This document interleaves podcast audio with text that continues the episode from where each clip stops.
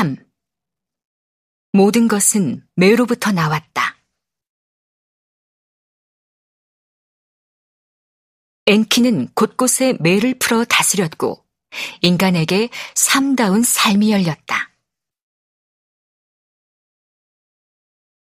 이난나는 매라는 신통한 힘을 갖고 있었다. 그 어떤 신도 갖지 못한 신비로운 힘이었다. 그녀가 하늘과 땅에서 막강한 힘을 과시하며 하늘의 여왕이라는 자리에 오르게 된 일은 가장 신령스러운 힘인 매 덕분이었다.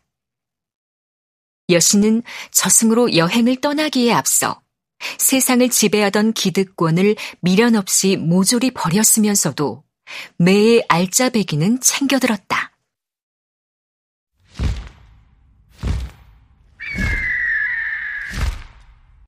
매의 본질은 신성한 권능이고 삼라만상의 총체적인 질서이며 지혜의 정수였다. 매를 통해서 문명이 일어났고 문화가 형성되었으며 미개와 무질서가 사라졌다. 도시가 생겼고 신전과 가옥이 높고 튼튼하게 올라갔으며 길이 넓혀졌고 재물이 쌓였고 직업이 늘어났고 강의 물줄기가 잡혔으며 단단한 그릇을 빚어냈고 멋진 옷을 지어 입었고 좋은 음식을 만들어 먹었다. 매로부터 얻은 혜택이었다. 규칙과 규범이 세워졌고 사회가 정비되었으며 경제의 체계가 잡혔고 왕권과 왕위가 확립되었고 언어와 문자가 사용되었다. 매에서 나온 기운이었다. 기쁨과 슬픔의 춤을 추었고 악기를 치고 두드리며 노래를 불렀고 향기로운 술을 마셨고 달콤한 우유를 들이켰고 배에 올라 먼 곳을 여행했고 사랑다운 사랑을 즐겼다. 매가 가져다준 운명이었다.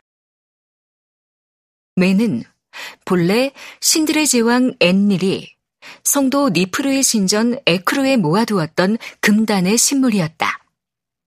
이 세상 천지에서 진정한 지배자만이 다룰 수 있는 보물 중의 보물이었다. 하지만 매는 그저 숨겨둘 물건이 아니었다. 세상 밖으로 끌고 나와 나누어주고 베풀어주고 열어주어야 하는 신이 인간에게 내어줄 삶의 지표이고 운명의 기운이었다. 그래야만 신은 신답게 되고 인간은 인간답게 되는 거였다. 그리고 그건 신들의 제왕 엔릴의 일이 아니었다. 인간의 창조주가 있었다. 인간의 구세주가 있었다. 신 중에서 가장 지혜로웠던 엔키가 있었다.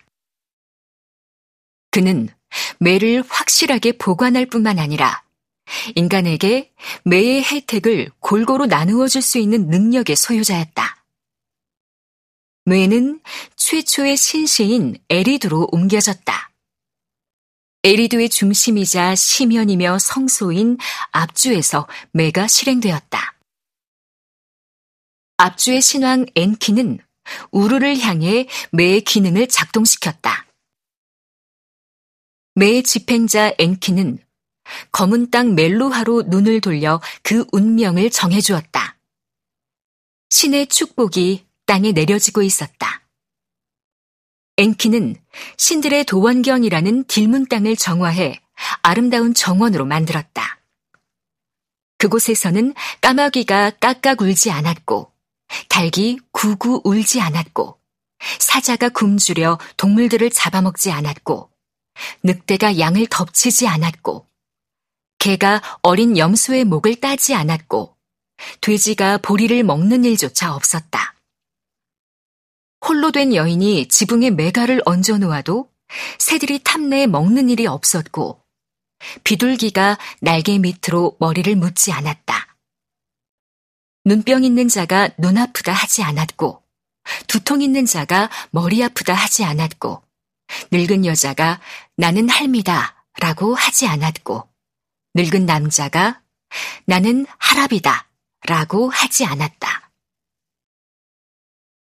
처녀가 몸을 씻지 않아도 도시에서 내돌림 당하지 않았고 강을 건너는 자가 힘들다고 하지 않았고 전령이 급보를 알리려고 도시 주변을 뛰어다니지 않았고 노래하는 자가 일하러 갑시다 라고 노래 부르지 않았고 도시 변두리에서 곡하는 소리가 들리지 않았다. 이 땅 저 도시에서 엔키의 매가 작동되고 있었다.